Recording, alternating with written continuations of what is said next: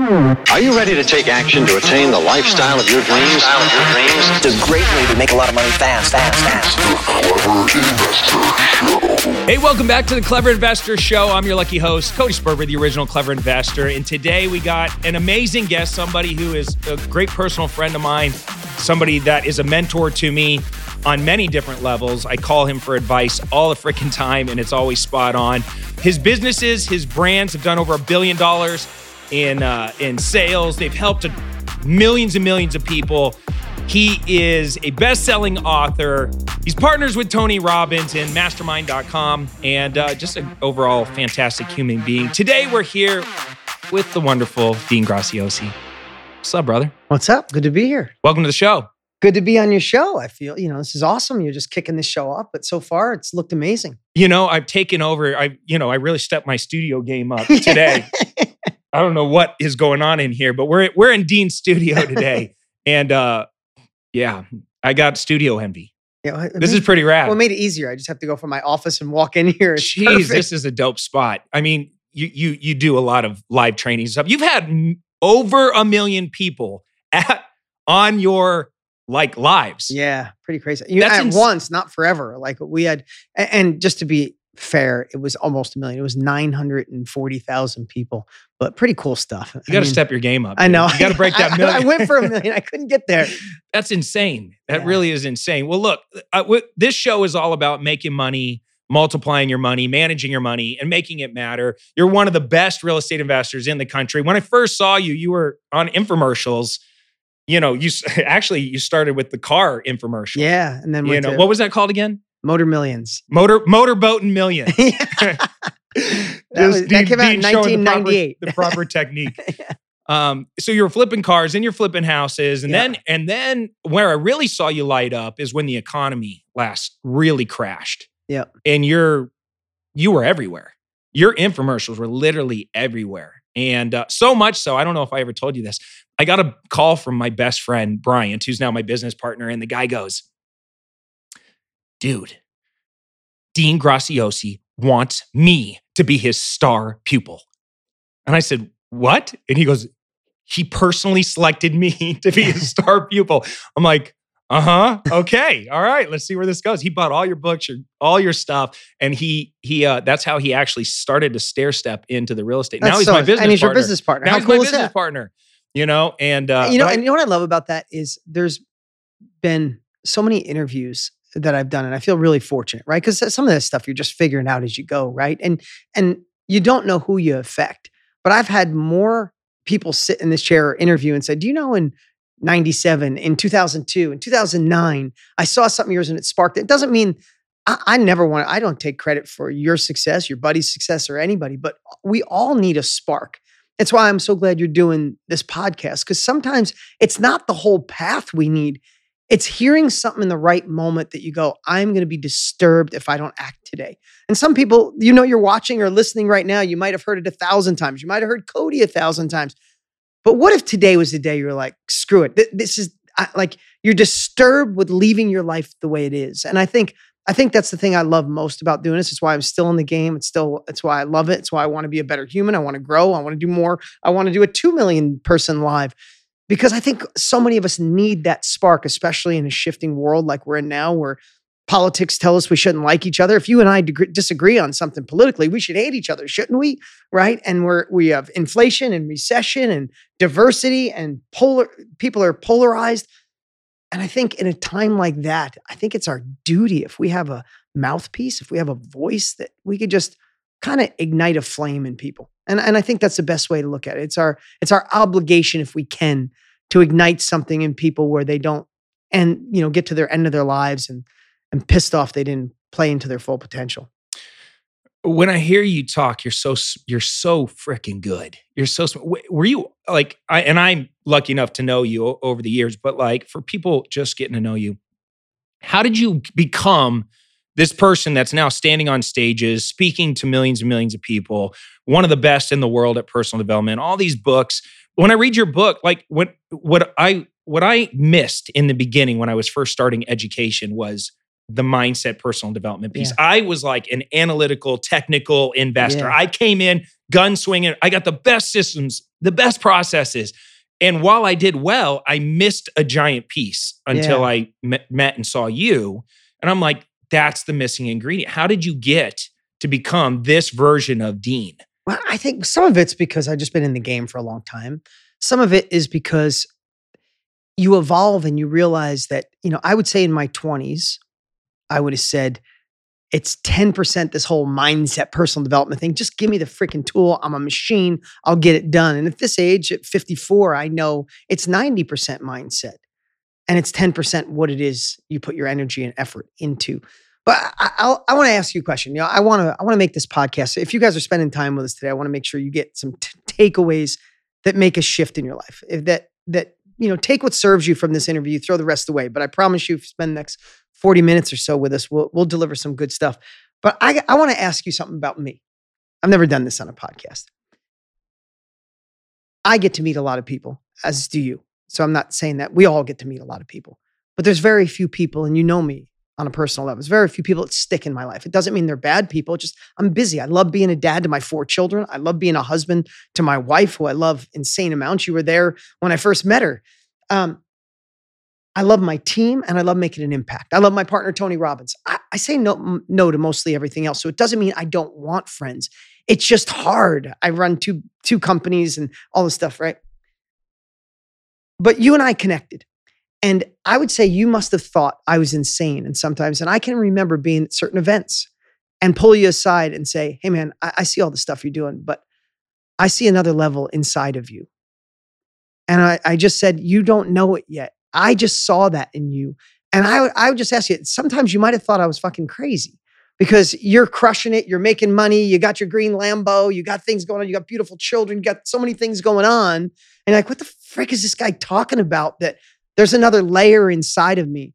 And I have to tell you, I remember the day, not that it was from me. I remember when you found it. Again, Spark. Please mm-hmm. know I'm not trying to take any credit for anything you've done. You'd be successful as hell if you never knew who Dean Graziosi was.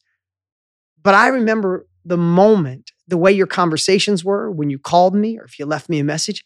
I just remember the moment that you shifted and realized it's about the human condition Yeah. that it's about caring for people. It's not about just selling an average cart and ticket value and how much you made on the property. That people are people. The human condition is the same. And if we master the art of the human condition, if we truly love our clients, love what we do, there's a whole freaking next level game that most people don't transcend to. And I don't know why, but I saw that in you early on. But I know you didn't see it in you. Am I right? Am I, Yeah, no, am I off on what I'm saying? I, I know you're kind of like saying like you don't have to give me credit. I'm giving you credit. Like the, a lot. You you were always like about ten years ahead of me in your path, and I always felt like we were running some parallel stuff. Um, you just were able to play the game at a much higher level, get have a louder megaphone, and like really scale a lot lot faster. Um, it was the first time I ever filmed with you was when I first planted the seed of like, wow, I'm mi- this is the missing ingredient, the missing piece for me. I was I was too disconnected from the emotional side of what people experience when they hear my words. I was coming across too salesy. I was I wasn't slowing down. I needed to slow down internally, slow down too. Like I was too fired up. Um, and it was the first time I filmed with you. I left there filming like or feeling like like that's that's the piece I'm missing. You were able to connect with people, like really connect with people fast. And I was coming from way too much of a technical space. And uh, so that was the beginning of it. Um, but just really honestly going through a lot of pain.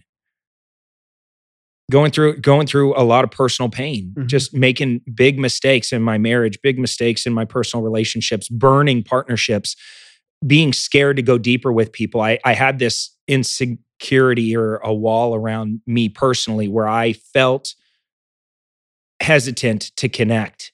And it wasn't recently, I've been putting in a lot of work. I actually, I told you about this off air. Like sometimes entrepre- uh, entrepreneurs, we're great because of the pain, Yeah, you're We're- running, you're using, instead of drugs and alcohol, you're using business and achievement achievement. to scratch the itch. Yeah. Yeah. And so I hid an achievement. And that achievement served me well in the beginning, but it was also one of my biggest crutches. And I think watching you, studying what you have been doing, and just being able to call you and have real conversations with you, eh, having somebody believe in you, man, like somebody that you look up to. Think about how powerful that is for one of my mentors, one of somebody I look up to, to pull me aside at an event where I'm murdering it. I have all these people telling me how great I am, telling me this is the best thing they've ever experienced. But yet, you're the only one that pulled me aside and said, listen, I see more in you. I see you're there, you're getting there, but there's still another level. You're almost, you got to unlock it, but you're not quite there. You got to put in a little bit more work, internal work to get there. That made a big impact on me, dude. Well, I'm, I'm happy. And, uh, and for those of you at home, this is not about a therapy session with Cody and I. I want you to hear that at any phase of our lives, we can make a decision because you might be watching and go, wow, Cody's so far ahead of me and Dean's so far ahead of me. I could never catch up. And that's just a bullshit way of thinking. I don't know other, any other way to say it. Is at any moment, at any time, you could hyper speed to catch where you want to be, your next level. And, and I think it's really good to hear s- successful people share. I screwed up. I could have done better. I made mistakes.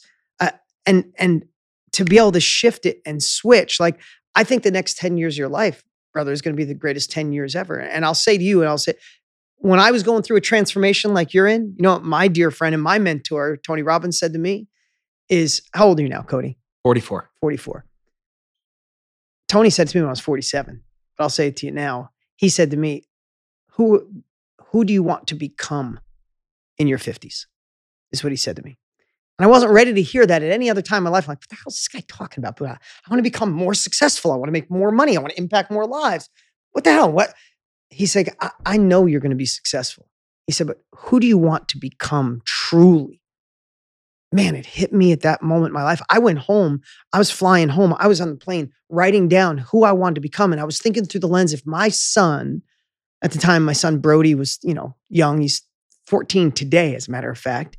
Um, I said, if my son was at my eulogy, talking about me. This is what I, this is the lens. And I know that sounds heavy. And, and again, today, this is different than any podcast I've ever done. And, and, and I hope you're hearing this today. And I hope you're seeing, feeling hope, opportunity, possibilities. You can shift, you can change, you can recognize your own flaws and stop repeating them over and over again. I'll talk about my own in a moment here. But I pictured on the way home from Tony asking me, who is the man you want to become in your 50s? I made this big old laundry list of who I didn't want to be and who I wanted to be. And if my son was reading this, I'm like, would he be proud of me if I was doing some of the shit that I'm doing now? Like, no. Doesn't matter if I'm successful. Doesn't matter if I flying on my own plane or have that. Like none of that shit matters. People don't care what you do. They care who you are. And I started writing down things of the man I wanted to become, the kind of husband. I was single at the time. I had gone through a divorce. I'm like, what kind of man do I need to become to attract the woman I want? Rather than like that shifted me to go, oh, I need to find a badass, good looking woman who's a hustler and works out and is going to support me and be on my arm. And I started thinking, that's bullshit. It's what everybody thinks.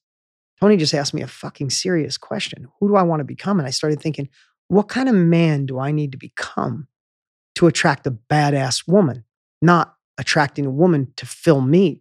If I, and I started thinking, if I bring the same shit into my next relationship than I had in my last, they'll do the same thing. If you bring the same shit into a new business, into the last one, you have the same results as the first business. You guys know this. Some of you have gone through four businesses. It's because you're bringing the same shit into the next business, right? It's the same with relationships. My parents have been married nine times. They bring their same shit to the next relationship. It's like Einstein's quote, the definition of insanity. They're expecting it to change. So I realized who I had to become to attract a wife like that. And then I started thinking, who do I need to become to be the type of dad that is truly connected to their child, not just Disneyland dad, not just giving them shit, not just happy dads here, like truly that when my kids have their first boyfriend or girlfriend that they come tell me. If my kids are thinking of doing drugs or thinking of having sex, they would think twice or come talk to me. What kind of man do I have to become to have that outcome? You see, we all want the outcome, but most of us are looking for external pieces. We're looking for the, the, get rich overnight. We're looking for the, the the inspiration, the motivation, the mentor. We need all that. But really, at the end of the day, it's who the hell do we must, who must we be to get a million people on a live, to do a billion dollars, to have a, your kids fucking love you and adore you when no one's watching and stick up for you when no one's watching you, to have friends that would have your back no matter what, to have a woman in your life that when she walks in a room, the only person she looks at is you, or a man, vice versa. If we start, uh, you asked me earlier, and it's taken a long time to answer this question, how I've evolved, because I just want to look internally and realize there's no one else to blame but us. There's no one fucking coming to save us. There's no one that can wave a magic wand. There's no one's going to fix our economics. No one's going to fix our marriage. It's all on us. And when you take that fucking responsibility, when you stop blaming Trump or you stop blaming Biden, when you say it's on me, when you stop blaming your ex-wife, your ex-husband, it's on it's on me. When you take that, man, everything fucking changes, Cody. And I know that that question has been asked, but in that moment of time in my life, that question was a fundamental shift. And I started to think, who do I have to be? Listen, again, I'm not saying, but who do I have to be to be a friend to you? There's days, you know how busy my days are. I run Tony's company, my company. I have four children, a wife, hundreds and hundreds of employees. I'm doing a lot of stuff. Dude, when you call me and you're going through something personal, do I drop everything? Everything. Okay, do you know why? Because that's the kind of man I need to be to be a real friend to you. Not a guy that's just a friend when I want you to promote my launch. That's not a friend.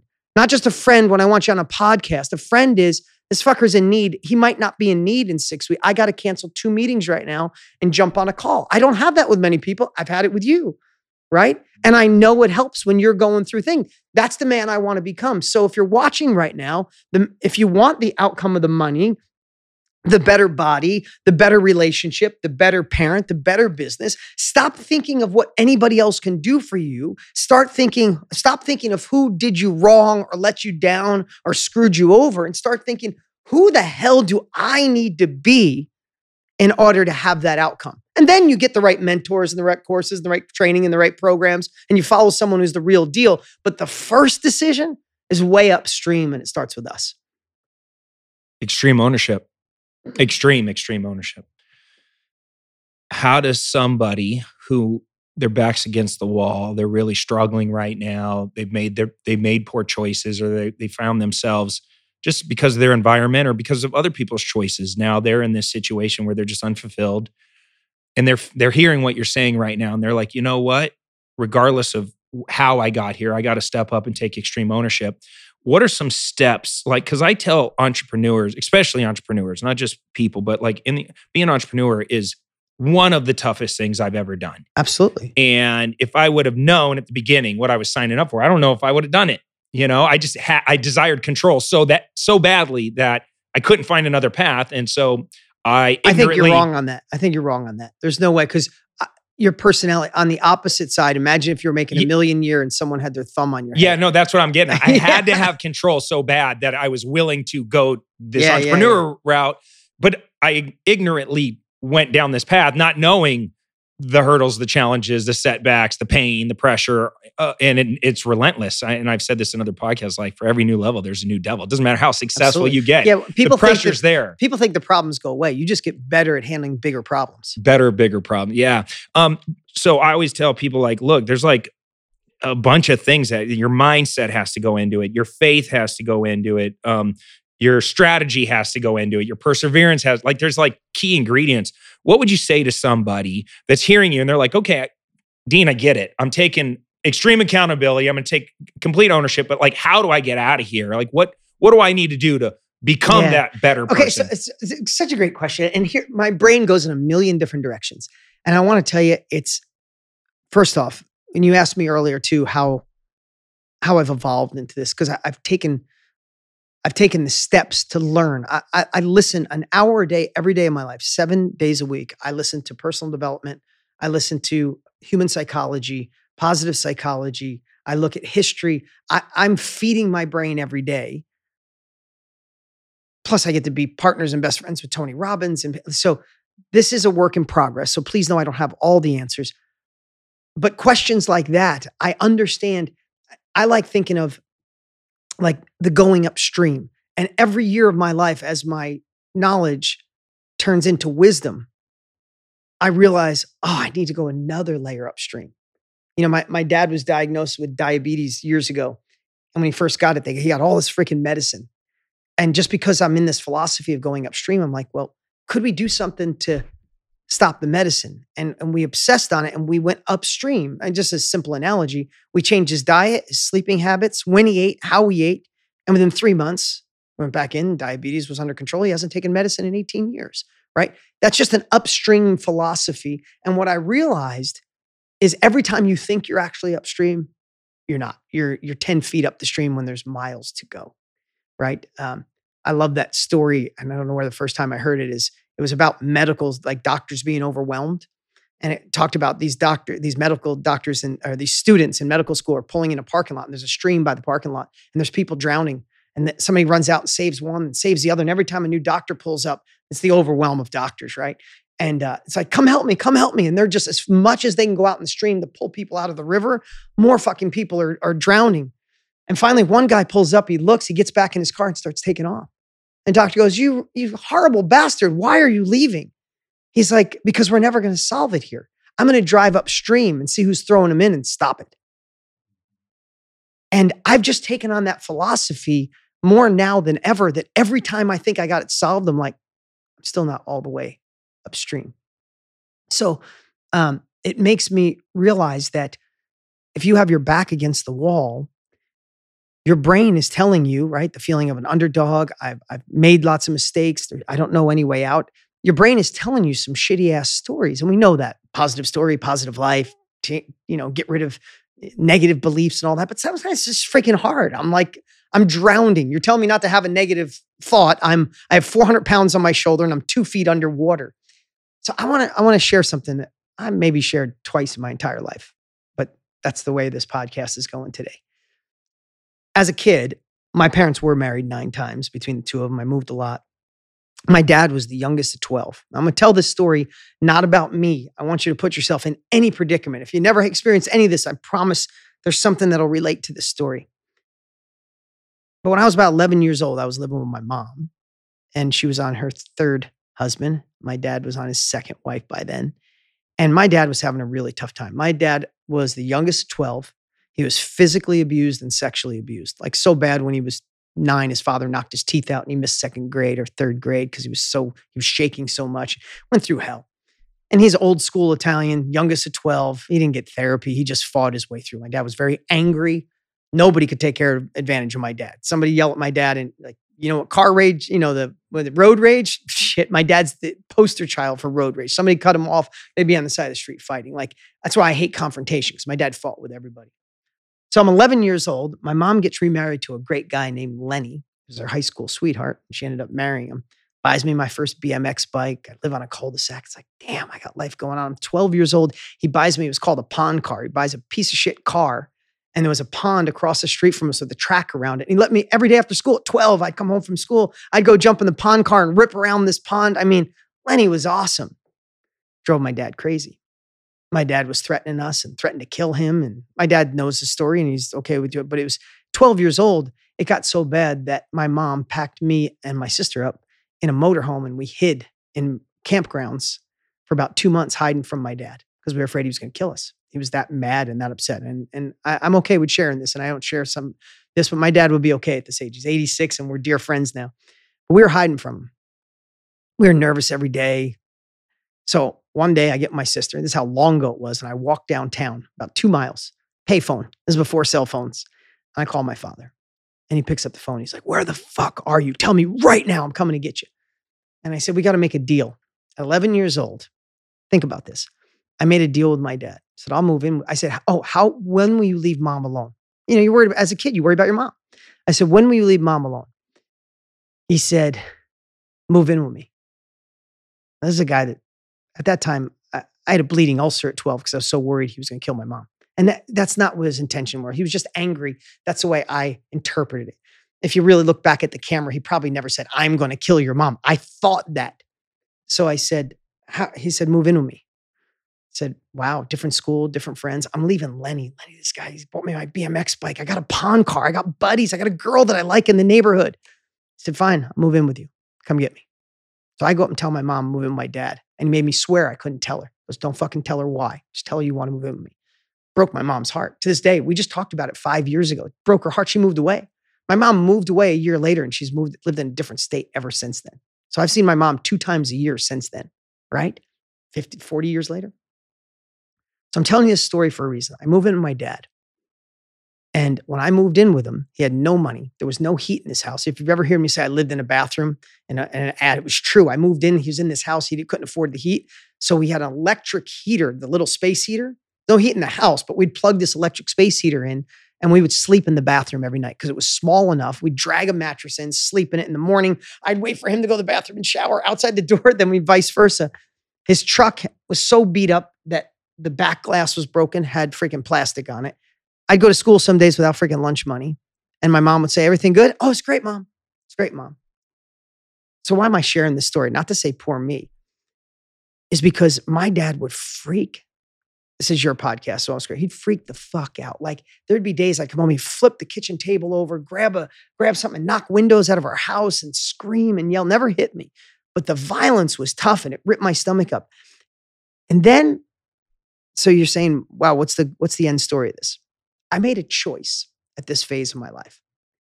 Because here's what I know, Cody. There was a time, by the time I was 13, that I could read my dad's emotions and I had empathy and compassion for him rather than anger. And my stomach settled and I wasn't stressed anymore. And what I found is I could feel his energy, Cody. And I knew when he was going down the dark side and I could spin him. And he ended up being the greatest dad ever. He taught me how to fish and hunt. And we did so many amazing things together. And I lived with him until I was 17. Then I got my own place. Okay. So, what's the moral of that story? I could sit here and tell you, you believe this shit that happened to me as a kid? I had to leave my mom and my stepdad, and my mom moved away, and I missed her my whole life. And God damn it, that's why I've never been successful because of that. That ain't the fucking case. What if life happens for us? That's Tony Robbins 101, not to us. It happens for us. What if at that moment in life, that was my gift? Because here's what I know, and you've watched me do it. I can go out on a stage with 10,000 people and think I'm going to present this, and I can feel what they need. And I could throw my fucking scripts away, throw my PowerPoint away, and I can lean into that audience for an hour and a half. And I know I shifted their life. You know where I got that gift? Because I used to watch my dad and I knew how to read his emotions. I'm an empath where I can feel someone and what they need. Did you, you've called me sometimes? Don't you feel I truly know what you need in that moment? That was the gift my dad, God, the universe gave me. So I can make two decisions. You asked me if your back's against the wall. My back's against the wall. My back was against the wall more than you could ever imagine. I could say, Look what I went through with my dad. Barely know my mom because of it. This guy put me through hell. I had a bleeding ulcer at 12. I went to school without lunch money. No wonder my life sucks. Or, wow, fucking God gave me that gift that I could fucking get on stage or I could be in this room with 800,000 people on Zoom and YouTube and I can fucking lean into their life because God gave me that gift of dealing with my dad. So you talk about upstream for me, I go all the way fucking upstream to say that shit happened for me. I best use it to serve. Wow. Yeah. That was a great story. True story. That was a great lesson. You know, um, the most traumatic thing that ever happened to me is I caught my dad smoking weed out of a dick bong. that, that might be the same level. I think that might be the same level of being traumatic so that's why I'm really great. no, it, I, I, uh, I never heard that story before. I've never. T- I've told yeah, it maybe yeah, once or twice in my life. I've heard you say that you slept in a in a bathroom and all that, but now there's a lot of context around it. Like I'm sorry that you went through that, but I'm not. Also, though. yeah, not I'm even not a little. because like my favorite thing about you is that ability. Like I used to say whenever I would talk, to, like explain like Dean to people, how, what's Dean like? I'm like he downloads from God. I don't know how to explain it. Like he's got this gift where he's able to just know exactly what to say, when to say it, how to say it, how to deliver it.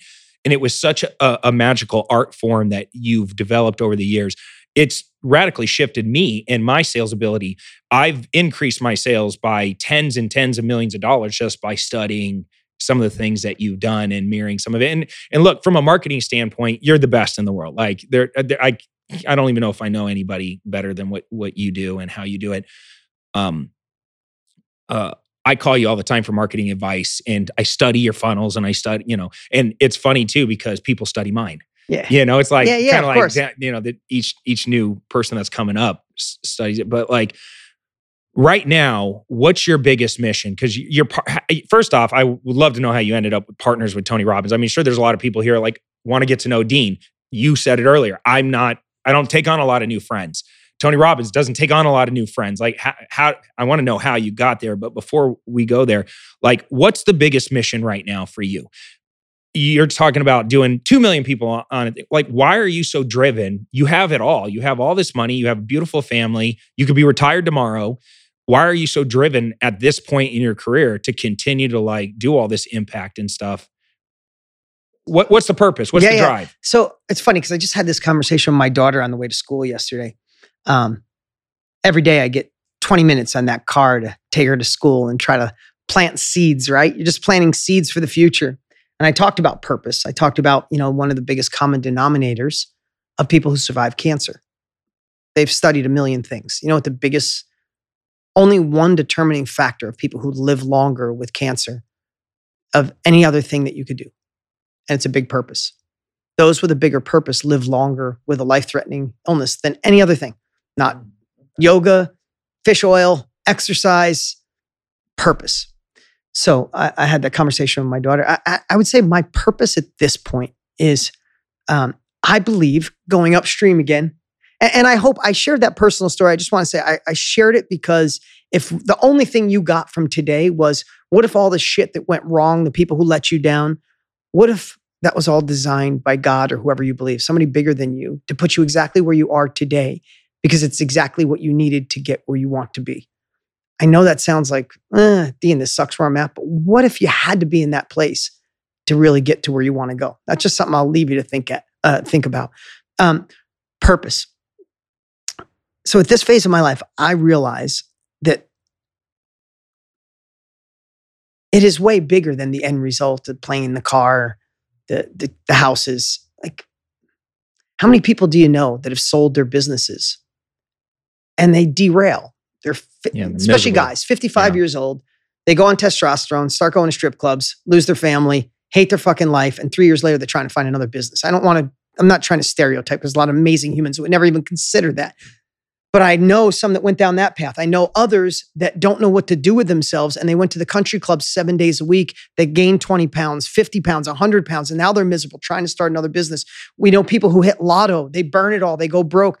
So the end result, if the end result of having everything you want, trust fund children, Google the percentage of trust fund children that go sideways. It's like 87% of all trust fund kids go sideways drugs, alcohol, die early, suicide, depression. So, what the fuck's that mean? We're all fighting to get to a place where we have all the money in abundance, so we have to do anything, fighting to a place that when you get there, it's where chaos fucking happens. So, if you really go upstream, we're not fighting for that.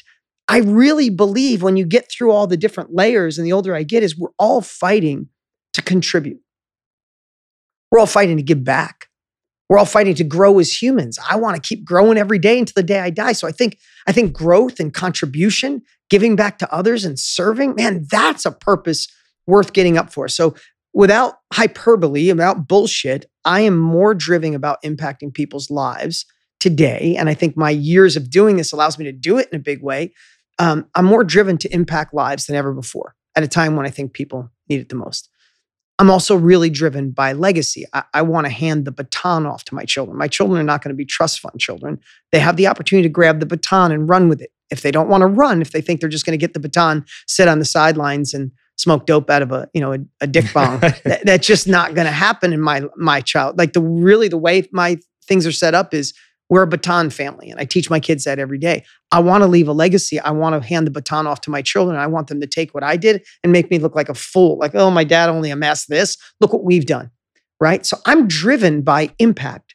I'm driven by growing as a human. And I'm driven by leaving a, a legacy where we can serve others and really keep impacting the world. Man, I'll work harder every day in my life for that than I ever did when I was trying to get to my first million. Relentless pursuit of impact. Yeah. Yeah. I love that. And I I know that about you because that it's built into every single conversation that you you pretty much have. W- what would you like, you know, this is obviously a financial literacy podcast. So I want to talk about some of that and then We I should. want to I want to I want to I want you to give me the formula of how I become partners with a guy like Tony Robbins because I actually tried to do it. I told you that story, No. right? Oh, I went to a UPW. I brought my number one sales guy and my uh one of my uh, president of my company. And we went to a UPW, bought VIP tickets, tried to get front row, had no idea what I was walking into. I had it in my head. I'm par- going to be partners with Tony Robbins because I saw you and I didn't know you were already like all the way in, like six, seven, eight years into that relationship. So I'm just thinking, I need the personal development piece. Tony's the biggest name in the game. I got, I just uh, uh, uh, licensed and started publishing Josh Altman for Million Dollar Listing. I'm like, I'm going to take the celebrity, I'm going to take Tony Robbins, slam them together. I'm going to blow up the back end, and we're going to take over the real estate space. And I get to UPW. First off, I see you in the lobby, and I'm like, dang it, why is Dean here? I'm like, what the heck, man? Like, is he ahead of me? Like, what's going on here? And like, n- no clue that you were like all the way in. Uh, but I bought all these tickets, all this VIP, everything, realized that I'm walking into a 9,000 person event and there is no get close to Tony Robbins. Um, and so I was looking for a path to actually meet the guy.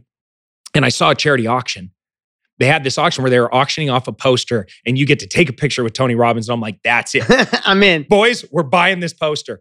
It was me and this Asian guy. You know, the first day you're exhausted. I swore to God, I'm not dancing. Yeah. I'm not dancing. Three and I'm not minutes later, massaging the guy three- next to me. Yeah, three minutes later, I'm dancing and massaging Uh, but you know, you you start playing full out, and all of a sudden you get bought in. And I was really watching the psychology of like from a, from the art of Yeah. the event itself. I was just mesmerized. Nobody by better in the world. the neurolinguistic everything going on there. The, uh, it was magical. I was very glad I went. But then after walking on fire, after doing all this stuff, I'm exhausted. I now this charity auction starts going down, and of course, some rich ass Asian dude shows up, and I go, "Oh, they started the auction." I said five thousand. He goes ten thousand. I'm like, Ugh. I said eleven thousand. He goes fifteen thousand. Like he was jumping You're by like, five. Fifteen thousand one hundred and nine dollars. Yeah, I kept like barely uh, uh, going up in the bid, and he would jump by 5K. This freaking poster got like 30 G's for a poster. Finally, the guy bowed out, and I won the poster. I would because I was not leaving Yeah. there without. I, I had come too far. I'm like, we're gonna be business partners with Tony Robbins. I get shuffled back to this thing. Hey, we're gonna in like an hour. Tony will come back. He'll meet you. You'll take pictures. And I had the whole pitch in my head. I knew I was going to close them. Like this thing was happening. It was it was fate. We get shuffled to the back. It's like 10 or 11 o'clock at night. I'm I look like a crackhead. I'm totally exhausted. I have no color. I'm like, my eyes are going sideways. And I'm walking up, and I can see him there, and he's got all the security around him, and he's 19 foot tall, and his hands are this big. And I all of a sudden get this download. Like, you're not here for Tony. You can't do this. Don't pitch Tony. This is not going to work. Do not do it. There's something off. And I I'm like, why is this happening? I literally just spent all this money, Yeah, yeah. all this time to get here. I'm I should be like focused on closing. And uh it- this thing just kept downloading like it's not right, it's not right, it's not going to happen. You're going to it's it's not the right person. And I literally walked up, I shook Tony's hand, I took a picture where I literally my eyes are cross-eyed. it's the worst pic like everybody wants a picture with Tony Robbins and I look like a cross-eyed crackhead. And uh, and I walked away. I never said one word to the guy. I was there maybe a minute. All of that for a one minute total bomb. My sales guy and my uh, my president of the company was like, "Why did you shit the bed? What happened?" and I'm like, "I don't know. I don't know. I just it didn't feel right." And I walked. I left there and I went to the airport and I've been looping the whole time. And on my plane was Joseph McClendon. And I said, that guy was up on stage with Tony half the time. Like, I really liked Joseph. I'm like, I'm not at Tony level yet. Like, I need somebody that can bring the Yeah, yeah. elements of it, but I'm not there yet. And I literally pulled Joseph out of first class and said, Hey, listen, will you do me a favor? Will you get up out of your seat? I said, Matt, sit down in Joseph's first class seat. We're in the last row of the plane. Joseph, can you come to the last row of the plane with me and have a conversation? I'm gonna make you a lot of money. I said, please, just I'm gonna pitch you on a business idea. You're gonna love it. By the time the plane lands, we're gonna make a ton of money together. I just licensed and, and signed Josh Altman. He's on this big show. And he goes, I know who Josh. So I was using Josh as bait. And I said, I, I know, I know who Josh is. And we I to his credit, he got up out of first class, went to the back of the plane, said, You have five minutes, and then I'm going to put my hat over my head. I'm going to bed. I'm exhausted. The four and a half hour plane ride, I pitched him the whole time. By the time we were done, we cut the deal. That's awesome. A week later, he was in my office filming, and he brought all the elements to my my events and stuff. Um, and then I found out a week later that you and Tony were starting to like partner up and starting to. So I said, "That's why said Dean, Dean, Dean, Dean was. You saw it. You were you were way ahead. Hey, sorry for the interruption. I'm gonna let you get right back to the episode, but I wanted to share with you something real quick that I think is gonna help your business in a major way. A few years ago, I started a real estate mastermind, and we call ourselves the Avengers. It's an experiential mastermind. There's about 175 members. They're all super high level. They're all gaining skills and capabilities. Networking is off the charts. So if you're looking to get plugged into something that's gonna really lift your business up in a major way, check out joinavengersmastermind.com watch the video that's on there, read all the information, and see if getting plugged into a mastermind would be right for you. That's joinavengersmastermind.com. How did you end up building a relationship with a guy like that? I think it's a lot of the same things I've been sharing today. And, and today, I know this is a financial show, and you're like, hey, I didn't know I was signed up for a personal development show. But when people ask me, what's your secret to success? I just want you to hear something. Everything I shared today is the secret to my success. I know people might be thinking it's the way I build my pages or the way we do our marketing. That's part of it but it all stems from what I shared today. So if you have to listen or watch again, because uh, I shared some of the things that truly are the foundation of, uh, at least in my journey. And, uh, and listen, I'm not here for, I'm not everybody's type.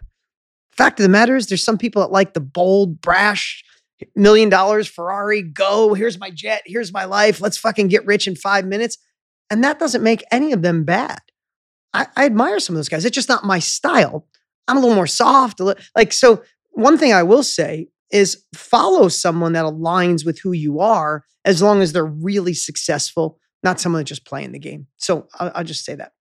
Secondly, with Tony, I bought Tony's courses 25 years ago, Personal Power. Um, and it truly impacted my life in a massive way. And 25 years ago, when I got it and had orange earbuds and cassette tapes, uh, listening to them, taking a walk every day, listening to all the, the tapes and power talk and all those, um, I remember saying someday I want to be partners with this guy, which probably every single human in the history of the world said when they heard Tony Robbins. But it evolved past being partners upstream, years on this earth. About a decade ago, about 12 years ago, somebody connected us, and I'm thinking, I could be partners. And then before I got there, I'm like, you know, bullshit. Everybody wants to be this guy's partner. What if I was the different and just said, I'm never going to be partners with this guy, even if he asks me? And I just get back to this guy because he impacted my life in such a good way. And that's how we started our relationship, reciprocity. There was things that I was good at. I I I literally said when people go to a UPW, I've been when you're done, you don't get any follow up. Like you're jonesing for more Tony Robbins Mhm. three weeks later. I said, what if I build you a drip sequence post purchase that's bonding and relationship building? And I ended up recording videos as if I was Tony.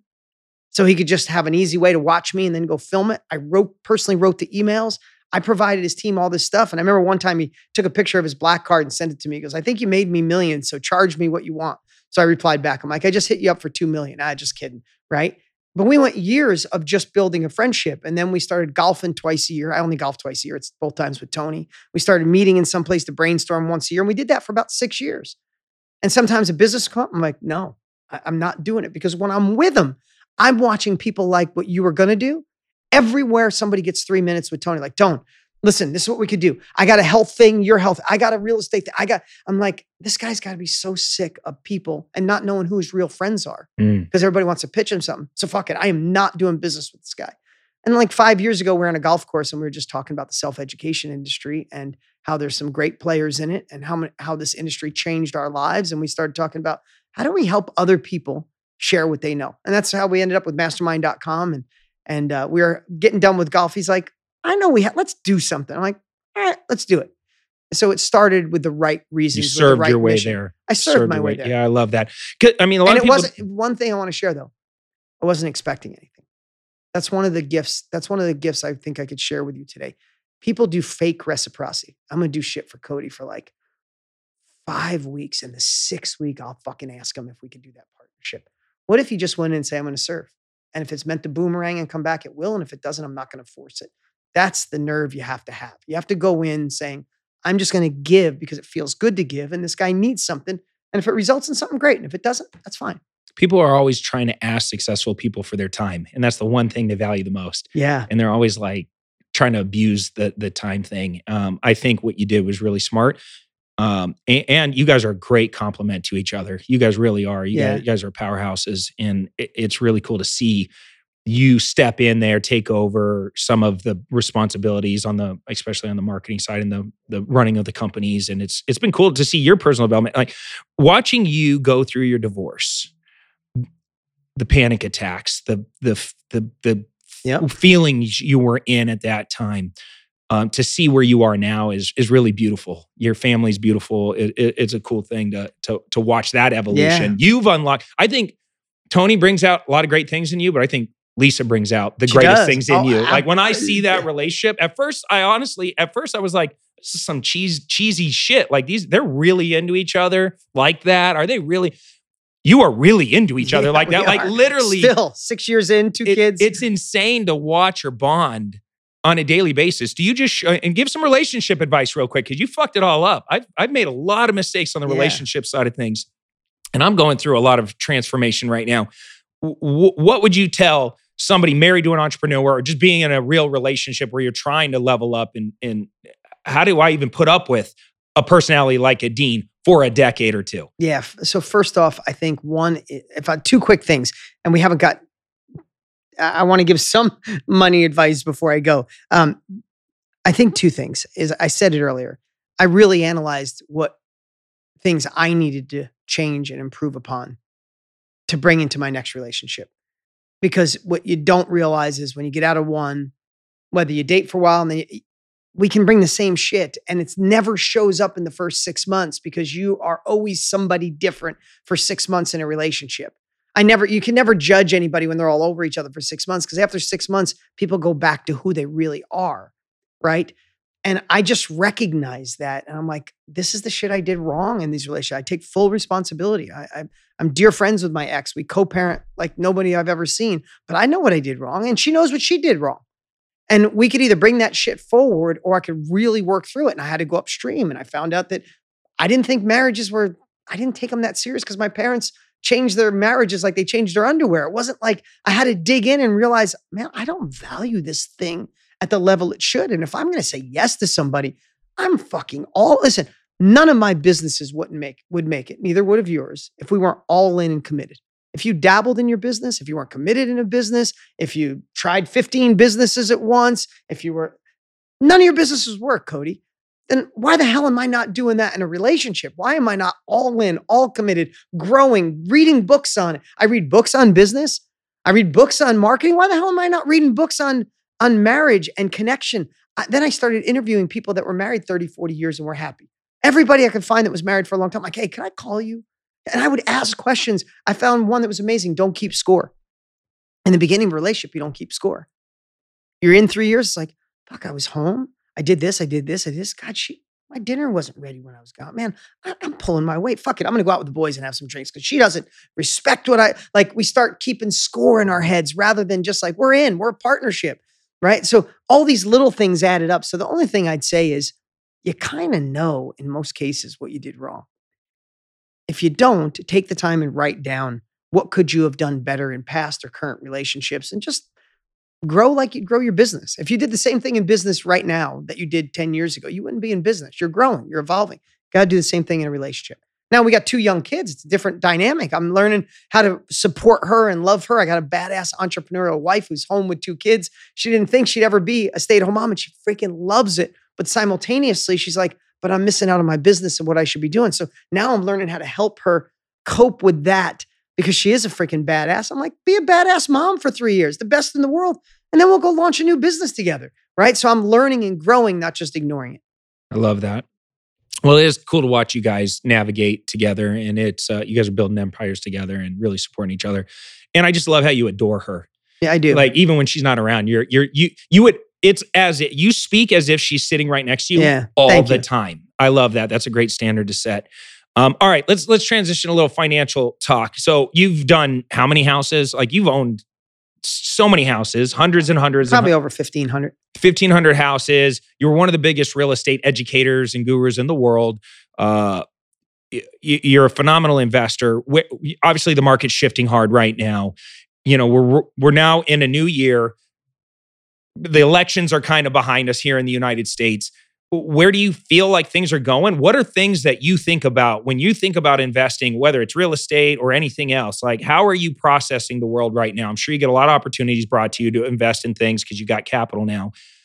Where are you at? Are you still heavy real estate? Are you worried about the economy? You're sitting on the sidelines, dry powder, ready to pounce. Like, wh- where's your head at? Yeah, a little, a little bit of all of it. So if I if I think of real estate, and you probably watched this, it's why 07, if you remember, you said I was everywhere. 07, 08, or 9, my business quadrupled while this is kind of old school for those who remember Carleton Sheets and uh, the guy from Florida, I forget his name, and Dynatech and Robert Allen. Um, there was a bunch of infomercials about real estate in 07. Was it Glenn something? Glenn? Yeah, it was Glenn, Glenn, Beck. Glenn- not- Glenn- was it Glenn Beck was Glenn one of them. I don't remember. Long yeah. story short, I was one of multiple people teaching education in 07. The world collapsed. Everybody was in the foreclosure, bankruptcies. By 2010, I had zero competition. They were all gone. And we were, you know, a million dollar a week company or million and a half a week company. And I don't say that to brag on those numbers. That, that was just the growth that we did. And, and in that time, what I realized is, and, and I hope this helps because I, I also want to share this for those of you who are just starting in real estate or just getting, they didn't change their method. They were still selling through an aspirational get a new house, get the free vacations. People weren't looking for aspirational. They weren't, people were looking to be secure and safe. When economy shifts, people aren't looking to get rich. People are looking to be okay. They want to, they want their wife or their husband or their kids to look at them and say, Dad, we okay? Husband, wife, are we okay? And you can look at them and go, We're good. We're not gonna make millions through this, but we're gonna be okay. So I shifted that mindset instead of aspirational, instead of selling speedboats and vacation homes, I wanted to sell life preservers and security. And that's when we shifted to wholesale. I mean, you took wholesaling to a whole nother level, but I think I was the first one to make it cool. Mm-hmm. Like in 07 was like, hey, don't buy and fucking hold because I don't know where it is. I'm not smart enough to tell you when this is going to end. I don't have a crystal ball. I won't predict. So don't buy and hold because if you buy and hold and don't have the money, I don't know where you're going to be in six months or 12 months. I don't have a crystal ball. Or buy, fix and flip, I should say. Yeah. You know, um, fix and flip. I said buy and hold. If you're okay, just buy it on cash flow. No other. You might have to hold it a month or six years to get your money back. If you're okay and can invest and do that, Then don't do that. count on any appreciation. But don't- don't count on just- appreciation, Just buy for right? Because flow. what happened for so long, people would buy a house. You know that it happened Mhm. the last five years, and they'd be like, "I could rehab this in five months," and it takes them nine, and they got benefited in the nine because they made an extra twenty grand because it took them longer to rehab. It's like, oh my god, I just put a dollar in, I wait nine months, and I get a dollar eighty back. Let's keep doing this. And people had that same mentality, and my competition was still teaching people how to fix and flip. I'm like, fix and flip is dead. I'm not going to do that. And some people pretended they were long term hold, but they really just rented or wanted to sell it for the appreciation. So my pitch was like, I wouldn't fix and flip. Don't buy and hold if you don't have the, the wherewithal to last five or 10 years. But there's a lot of people, and, and I'm not saying this is the strategy used, but this is what I came up with in 07. There's a lot of investors that we can find that own four, five, six houses. They're landlords, not the big institutional lenders, not the person that just started. Find the people in your neighborhood, in your city, in your town that own four, five, six houses, and they'd love to add some cheap rentals and just wholesale to them. Be a bird dog. And that was the first time wholesaling had been around forever. I just kind of exposed it in a book that sold a million copies, right? And I was like, just spend the next couple years not thinking about getting rich. Supply good deals to people that want them and target small landlords. And that, I mean, it, we we went from one of seven to the only man standing because they didn't shift. So the only thing I'd say is, and I'll ask you this: Have your conversations around the dinner table or the coffee shop table changed in the last six months? One hundred percent. Significantly. Yeah. So your marketing and your deliverables have to change. And most people aren't gonna. You're gonna watch people in this space, I promise you, in the in the real estate education space. There's a lot of them out there. There always has been. Now it's easier access. When I was in the infomercial world, people couldn't afford to get on TV. Now everybody and their brother could do a Facebook ad and a and a you know a Kajabi site, right? Mm-hmm. You're gonna watch 60% of them will be gone in 12 months, Cody, because they're not leaning into what people need. Again, everything I started all the way in the beginning said I gave you the secret, care about people. Human condition. People are struggling, struggling. This is not a time to sell them more. This is a time to serve them more, to help them more, to make your product better, to love them more and really provide. If you love your clients more, you love your product more, you serve them more, and you actually find shit that will serve them in this shifting economy, you will not survive in this shift. You will freaking thrive. When this when when the dust settles and half of your competition is gone, you'll own the entire space and I have since then. I love that. And we've been shifting our, I mean, I've been shifting for the last like year, but yes, I love that. And, and, it, and it, it's so true. It's life preservers. Yeah. That's what people care about right now. W- what kind of investments are you thinking about or doing right now? Are you? I got a little bit of dry powder on the side because I think there's going to be some great opportunities. I, I switched, I just sold. I, in the last downturn, I bought over a thousand houses almost blew myself up trying to rehab a thousand houses at once it was the dumbest thing but i was like a kid in a candy store everything was on sale everything was 60 40% off just bought too many at once but it, it, it turned out great and over the last five years i sold all of them. I just sold the last one literally last week. Oh wow. Um, so i have no more single i mean i, I have my personal homes and a couple I, I maybe have five single family homes around the country when i had over a thousand. Um, but in the last year I bought A plus commercial properties. I bought a couple Buffalo Wild Wings and pharmacies and Walgreens and A plus. So you're buying the real estate and they're lease backing from Yes. you, and you're just, Just buying like, the hey man, estate. this is great cash flow. This they're is a national companies. a they're very national stable credit leases. Right. tenant. Yeah. Right. Just post office. Like I'm buying a, a, a, a today I'm closing on a Hy-Vee. No, high. It's the grocery store in the Midwest, the healthy grocery store in the Midwest that everybody loves. Um, I'm closing on one of those today. Really safe, really secure, long-term investments. These are I'm buying these for my kids. Right. you it's not getting rich overnight, but man, So you're putting what, 10% down, 20%, 20% down. A broker brings you an opportunity. Hey, listen, they, they already got a, a, a, a lease back program in there. They just want you to take out, own the real estate. Yep. It's like what, five year, 10 year leases or something. exactly. Some of them are 10. Yeah. It's crazy. Beautiful. Yep. And uh, they're, they're AAA rated credit. AAA rated Yeah, so- national companies that if if these guys go bankrupt, the whole country's falling apart. yeah. Right. Yeah. So um, that's what that's so I just I did a probably in the last 12 months with these three, probably about 60 million dollars, 70 million dollars worth of that. And that's all I'm gonna do this year. I'm parking that. That's part of my children's portfolio. Don't even it's not even owned by me. It's owned by my kids' trust. Don't tell them. They don't know because that's that's still a baton. They got to manage that shit or it's going to charity. Right. So that's just one chunk. And and then I'm I'm probably gonna spend next year buying um uh, multi doors. So you and I should talk about that because you got Let's some great go, people in your life. So Are we going to do a deal? Let's do, let's, Let's do some multifamily deals. I want to do multifamily, and, Yeah. and that's going to be another bucket.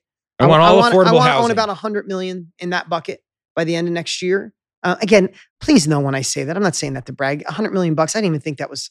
Uh, when I made started making a grand a week, I was the happiest human being alive. When I made five grand a week, I was the happiest human alive. It's all relative. If you can buy a five thousand dollar house or a fifty million dollar complex, it's all the same. It's all the same feeling. I'm just I'm trying to smartly diversify for if inflation stays, if man, I read read Ray, Ray Dalio's book. That's a whole nother podcast. New Yeah. one.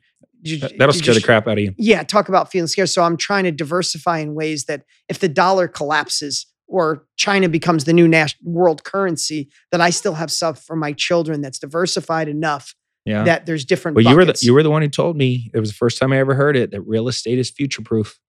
It is You know, a lot of other industries can come and go, but people always need a place to live and a place to work. Yep, I loved when you said that. I, it was like such a great way to just think about real estate, and it's why I love it so much. It's, I can also, you know, I'm also the weird architect guy that like loves to like stare at my real estate, Yeah. Oh, same here. like real estate porn, little real estate Can I porn. tell I, just flick through in my Zi- hometown, little Zillow porn in the morning. Okay, can I tell you, in my hometown where I grew up in upstate New York, little town of 6,000 people, I bought a farm a year ago and I've been remodeling.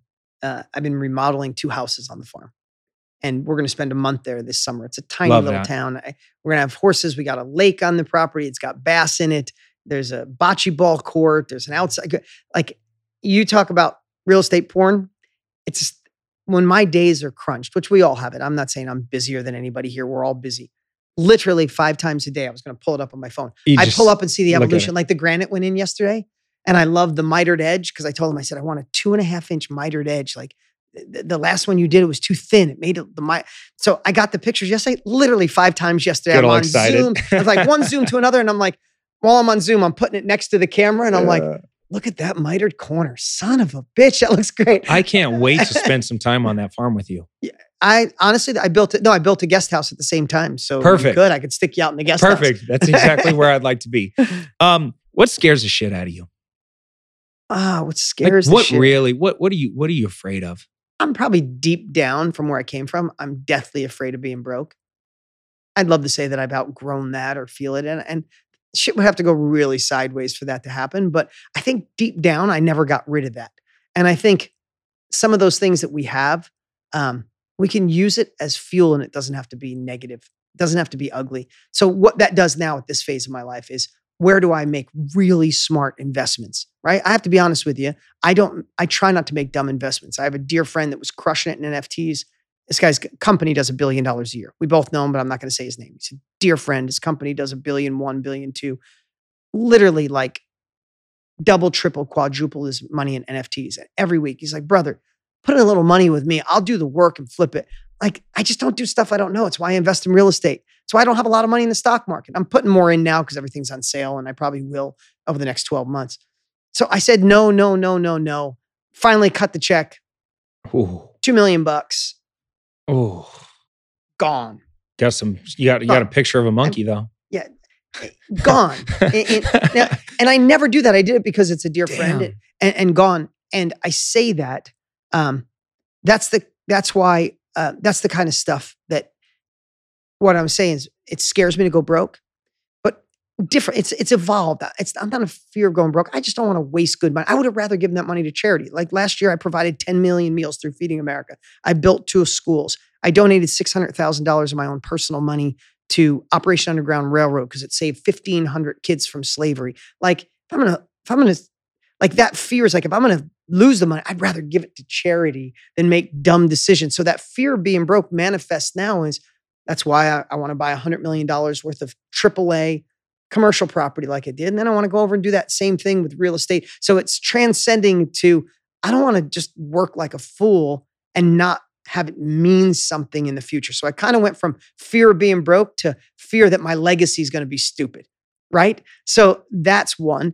I think the second fear I have is um, not being a connected father, meaning everybody could be a good father, but a connected father, like my daughter, I knew when she got her first boyfriend and what she was saying, and she asked me, like, we we have this bond. Um, she just turned 16. She was born on my birthday, which is amazing, 16 years ago as of last week. Um, and I have a fear of them not being connected, not obsessive. Just I just want them to lean on me. I don't want to guide their lives. I want them when they're dealing with shit that I already have the answer to. I want them to feel safe to come ask me. And so far, knock on wood, that's working. So, um, yeah, I think that's that's That's real. fears. Yeah, that's real. Um, you have something really major. We're gonna we're gonna end with this, and I want to give you an opportunity. If if you've been listening to this podcast or watching this uh, on YouTube or something like that, and you want to get closer proximity to Dean and to Tony, um, you guys have something really spectacular that you're about to go and do. That it doesn't matter where in the world you're located. If you have a cell phone or a computer and you can get online, you will be able to join something that I think is going to radically set you up for dominating 2023. I agree. It's going to be one of those things. It's it's it's only happening once. You will not want to miss this. You're going to want to watch this. You can watch it from the comfort of your own home, but you're going to want to take an entire week and go through something that's a real process. It's a it's an evolutionary process Yeah. that they're gonna you're gonna put them through. I've seen you guys do this in the past. When we talk about having a million people online at one time watching you guys, you guys just literally break down at the deepest level people and build them back up and give them an unshakable path and a framework, right? and a framework to go out there and really like you said with the with the economy and the uncertainty and everything happening in people's lives just on a daily basis to be so out of control so uncertain but to be able to pull it all back together by going through a process and having a framework to roll through what what do you have going on, and how how can they get involved with it? It's what's first Yeah. off, what's this event called? Yeah, it's called Unshakable. Become Unshakable. It's a challenge. We do it every January. We've been doing it. This is our fourth year, third week of January. Tell you what happened. Tony has never done anything free, not because he didn't want to give back. He just was so busy with his events. When COVID came and him and I being partners, I said, brother, the world needs you more than ever. I know how to get to his heart. I'm like, you got to do one thing free a year to just help the masses. He's like, yeah, but how do you fit it? I'm like, how do you not? And I know where his heart is. He's like, there's people all around the world that need you. Last event, we had 167 countries, 960,000 people, right? Um, every time zone that you could possibly imagine. And we laid out this five day framework, and it's changed, and it'll change again this year. And this year, last year was going to be his last year to do it. And then we said, let's do it again because of what's going on, because of recession. And I'll tell you exactly what it is it's five days. We say two hours a day. Tony will probably go three hours a day. And he literally obsesses on the frameworks you need to thrive, especially in a shifting economy. Everything we talked about today on steroids, there's nobody better in the world than Tony. I, listen, I love that you give me credit for being great at personal development. I think I'm one of the best in the world. I'm not anywhere close to what Tony Robbins is. Like that, that's the way I feel with marketing. Tony's a good marketer. I'm hands down a way better marketer. He's hands down the greatest personal development trainer in the history of the world. I don't think anybody argues that. And this might be the last time in history you get to see him free for five days. And he is hell bent on delivering people what you need, whether you're just starting a business or you're 10 million a year wanting to go to 100. You can't miss it. It's five days. And let me be really transparent. You can go to tonysevent.com. Just Perfect. go to tonysevent.com, register right now, get your friends, then take the link and send it to every friend you know, because this might be the last time. And let me be really transparent. This is about serving people. I'll tell you exactly what we're going to offer on those five days. Day three, Tony's going to offer you a ticket to UPW, like a $400 ticket. There's no other, it's not five days of multiple pitches and multiple things. Like day three, he'll be like, hey, if you like this, you can go to UPW, and you freaking should. And then day five, he'll say it again. He might not even say it. Sometimes he won't pitch. I got to jump on and go, hey, by the way, you should buy a ticket. Go to you- you go UPW. UPW. So Unleash the Power Within is this legendary event he's been doing for 45 years. And we make that offer twice in like five minutes. The rest of those five days are him giving back to the world. And it- it'd be a shame if you miss it and he never does it again. You'd miss out. And if you've never learned from Tony, this is your chance. And if you have, you know you won't. So it's tonysevent.com. It starts January 24th. Put it in your calendar. It's Yeah, I highly recommend it. And look, I, I'm not being paid anything for this. I'm just doing it because I've been on these live events. They're phenomenal. You guys over deliver every single time. And I've been to UPW. It's a phenomenal event. It as much as I thought it, I left there on so fired up, so focused, just and and my next year was phenomenal. yeah. You know, and I think a lot of people need that right now. Um, I couldn't be more grateful for you spending this time with us, man, and just being raw. And and and I, I'm glad I was able to pull some things out of you that you yeah, I normally shared don't some share. stuff I don't. And so- look, look, these guys, they're kind of losers. They have not hit a million people on a live event yet. You gotta, you know, I need 40,000 of you listening to this to just go to tonysevent.com and just registered just to help get them to be winners finally. Yeah, You know, they just got to get over a million so we can go around the world and brag. We had a million people on, on a live event at one time, but I appreciate you, man. you got it, man. Yeah. All right. Well, look, you guys know what to do. Make sure you uh, you share this podcast with somebody that needs to hear some of this stuff. Dean dropped a lot of fire, a lot of knowledge, a lot of tactical stuff, and uh, you know, by sharing it with somebody, you never know how you're going to actually impact them. So we appreciate you. That's all we have for this episode. Until next time, take care, comb your hair. We're out.